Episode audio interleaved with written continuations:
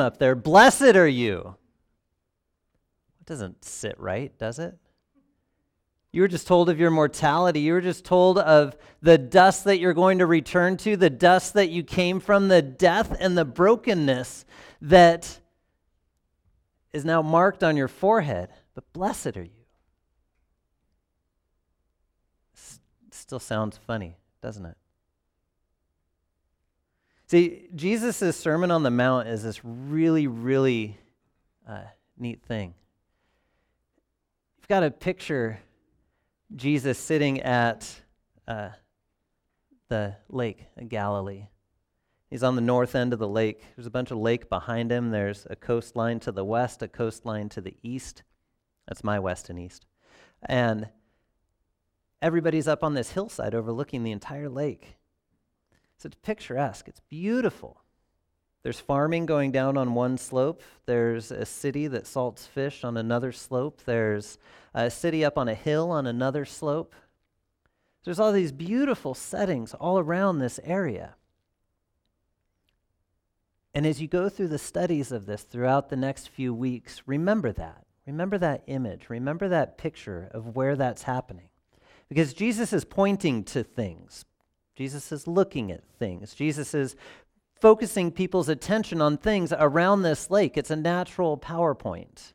And those of you here on Sunday during Bible study heard me use that phrase, but that's what it is. It's a natural PowerPoint. As he points and focuses their attention on things that are going on in real life, and as they stand in the dust,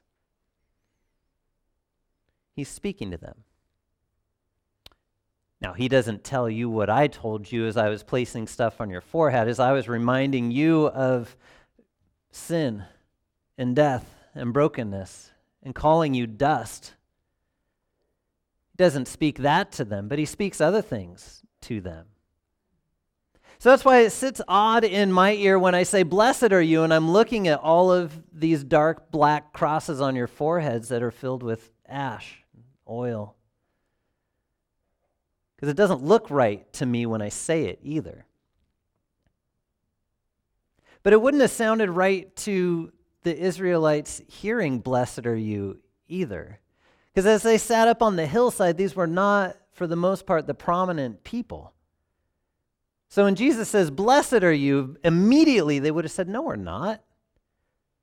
The blessed ones live in the nice houses. The blessed ones are the ones running the temple. The blessed ones are the ones that are healthy, Jesus.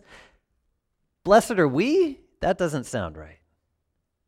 That doesn't sound right one bit because we know how God works. If you sin, in their mind, if you sin, there's a consequence for it. And that sin brings disease, that sin brings blindness. If someone's blind from birth, their parents must have done something. The blessed ones, no, they got it easy. They got it nice. They've got the nice animals. They've got the nice house. They've got the nice clothing. They've got the fine linens. They've got, they've got it going on. So blessed are the poor in spirit, the beggarly, the dependent? No. Sounds kind of familiar to our day a little bit too to be dependent, to be needy, to need somebody else's help, to need a community around you, to need other people to lift you up and hold you up, to be, in our minds, sometimes a burden upon others, and blessed are you? Still sounds funny. We want to be independent. We want to be strong. We want to be able to take care of things on our own. We want to be able to do all these things on our own because, in our minds, if that's how we're able to do things, then that's when we're in control of things. That's when we've got it all lined up. That's when we're blessed, right? But Jesus says, Blessed are you who are poor in spirit. Blessed are you who are meek. Blessed are you who mourn. What? Blessed are you who mourn. I'm sure many of you have mourned, if not a person, a loss of some sort. Throughout life, at some point in time, whether you were six or 60 or somewhere in between all of that, or older than that, or younger than that, we lose things and we mourn them. Blessed are you when you mourn? Still, doesn't sound right.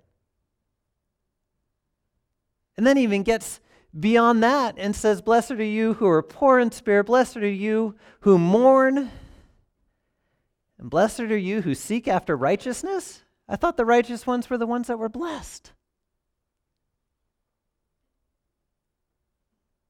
So none of it seems to sit and settle well as we sit with marks of death and ashes and dust on our foreheads and we hear Jesus' words of blessed.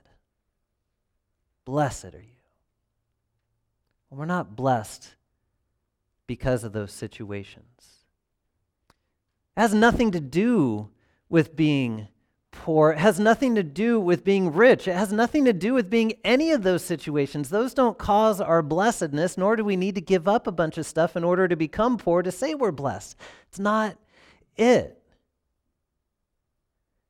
So we're not blessed because of the marks of death. We're not blessed because of the ashes. We're not blessed because of any of that, but we're blessed because of the one who came to walk in the midst of those ashes. We're blessed because of Jesus who took manhood into godhood so that he could take death upon him so we don't have to see it eternally. Blessed are the poor in spirit? Yeah. Because we're dependent on Jesus. Blessed are those who mourn because they will be comforted. Well, yeah. Because Jesus will bring us into a relationship with Him. Jesus will comfort in the end. And blessed are those who seek after righteousness' sake? Yeah, because we see that we can't do it, that we are poor in spirit, that we are dependent, that we do seek after righteousness, but we know we can't attain it. And then we look at a God who sat in the middle of the dirt and the dust and mourned and cried and wept and said, I love you.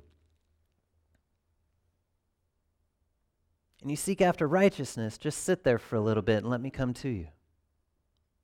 Let me walk with you.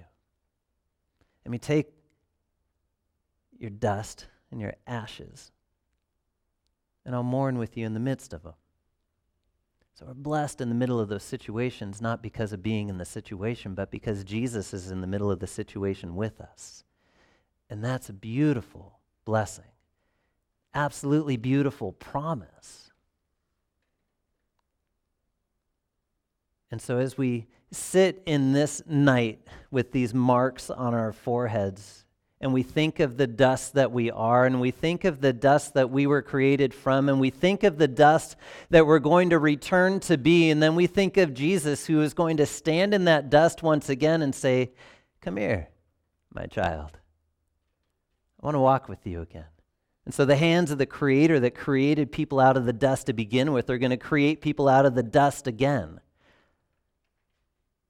So from dust you are, and to dust you shall return. Yeah, but it doesn't end there. Because you're blessed. You're a child of God. You're a child of the Creator who created the dust and created people out of the dust and will create people out of the dust again as He resurrects you from that dust to be alive, to not be dead, to not be dust, but to be perfected. So blessed are you because your Creator loves you. Amen. Let's pray.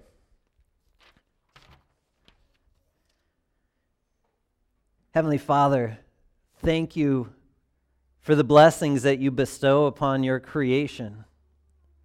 Our sight sometimes is short, and we see where we came from, and we see where we're headed to, and we get scared.